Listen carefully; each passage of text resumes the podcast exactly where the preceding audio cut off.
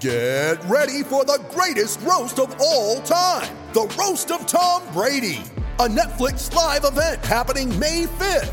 Hosted by Kevin Hart, the seven time world champion gets his cleats held to the fire by famous friends and frenemies on an unforgettable night where everything is fair game.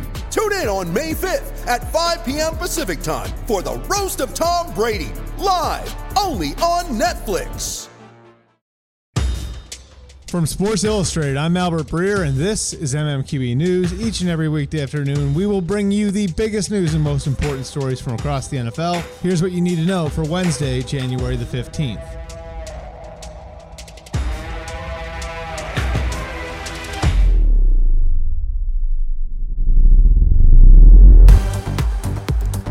In a sudden announcement Tuesday evening, Panthers linebacker Luke Kuechly said that he is retiring from the NFL. In a video lasting more than three minutes, Kuechly explained the rationale behind his decision. In my heart, I know it's the right thing to do. There's only one way to play this game since I was a little kid to play fast, to play physical, to play strong, and at this point, I don't know if I'm able to do that anymore, he said. And that's the part that's most difficult. I still want to play, but I don't think it's the right decision. The 28 year old linebacker made seven Pro Bowls throughout his eight year NFL career with the Panthers. He was named Defensive Player of the Year in 2013 and First Team All Pro five times. He was selected with the ninth overall pick in the 2012 draft. Kuechly becomes the second star linebacker to retire early in recent memory, citing the physicality of football. Seven time Pro Bowl linebacker Patrick Willis retired at age 30 in March of 2015 following an injury shortened eighth professional season. I think now is the right chance for me to move on, Kuechly said. It makes me sad because I love playing this game. I've played it since I was a kid. It's my favorite thing in the world to do. The memories I have from this place and this organization and being on the field with these guys, they'll never go away. Arizona Cardinals receiver Larry Fitzgerald has signed a one year contract and decided to return for his 17th NFL season. The team announced on Wednesday morning he was slated to become a free agent in March. This season was among the most fun of my career, Fitzgerald wrote on Twitter. The future is so bright for this team, and I relish the opportunity to build with this talented young nucleus. Arizona is where I started and where I will finish. 2020, let's get to work.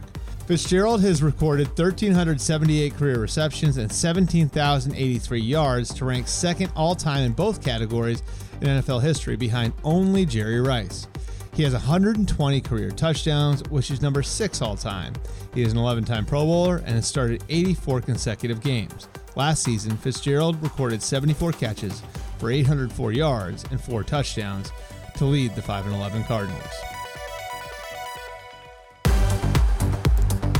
Former NFL Commissioner Paul Tagliabue, former NFL Films President Steve Sabol, and two players from the league's most iconic defenses were among those selected to the Pro Football Hall of Fame Centennial class. 13 members of the 15 member class were revealed Wednesday morning on NFL Network.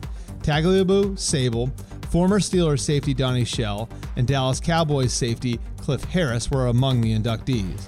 Don't give up on your gifts or your talents, Shell said on NFL Network. He was signed by the Steelers as an undrafted free agent after playing football and baseball at South Carolina State. Former Eagles receiver Harold Carmichael, Bears tackle Jim Covert, Packers defensive back Bobby Dillon, Jets tackle Winston Hill, Lions defensive tackle Alex Karras, Cardinals tackle Duke Slater, Browns wide receiver Mac Speedie, Bears defensive end Ed Sprinkle, and Giants general manager George Young are also among the Centennial class. The Hall of Fame class of 2020, comprised of modern era players, will be selected in Miami Beach on February 1st, the day before Super Bowl 54. The Hall of Fame announced that the modern era class will be enshrined in August with part of the Centennial class. The remainder of the Centennial class will be enshrined at the league's 100th year celebration in September in Canton, Ohio.